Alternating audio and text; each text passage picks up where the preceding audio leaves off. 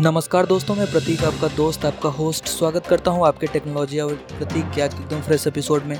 तो चलिए जानते हैं आज के टेक न्यूज़ बात करें पहले न्यूज़ की तो अब आप व्हाट्सएप के चैट हिस्ट्री को एंड्रॉयड से आईफोन में बड़े आसानी से ट्रांसफ़र कर पाएँगे। बात करें अगले न्यूज़ की तो नॉइस फिट की एक्टिव स्मार्ट वॉच एस मॉनिटरिंग और सात दिन के बैटरी लाइफ के साथ फाइनली इंडिया में लॉन्च हो चुकी है। बात करें अगले न्यूज़ की तो वन प्लस वॉच की साइबर पंक बीस लिमिटेड एडिशन चाइना में 24 मई को लॉन्च होगी। बात करें अगले न्यूज़ की तो कोविड 19 पैंडेमिक को लेकर वन प्लस ने अपने सारे प्रोडक्ट्स के वारंटी को 30 जून तक एक्सटेंड कर दिया है। बात करें अगले न्यूज़ की तो दुनिया की पहली मोबाइल ब्राउज़र गेम्स के लिए लॉन्च हो चुकी है। इसका नाम ओपेरा जीएक्स मोबाइल है। ये अभी बीटा वर्जन में लॉन्च हुआ है। ये एंड्रॉयड और आईओएस दोनों के लिए अवेलेबल है। बात करें अगले न्यूज़ की तो गूगल पिक्सल 6 प्रो और पिक्सल 6 न्यू के रेंडर्स और स्पेसिफिकेशन ऑनलाइन लीक हुए हैं। इसमें प्रो मॉडल में आपको पेरियोस्कोप लेंस देखने को मिल सकता है। अब देखते हैं ये इंडियन मार्केट में कब तक लॉन्च होती है। बात करें अगले न्यूज़ की तो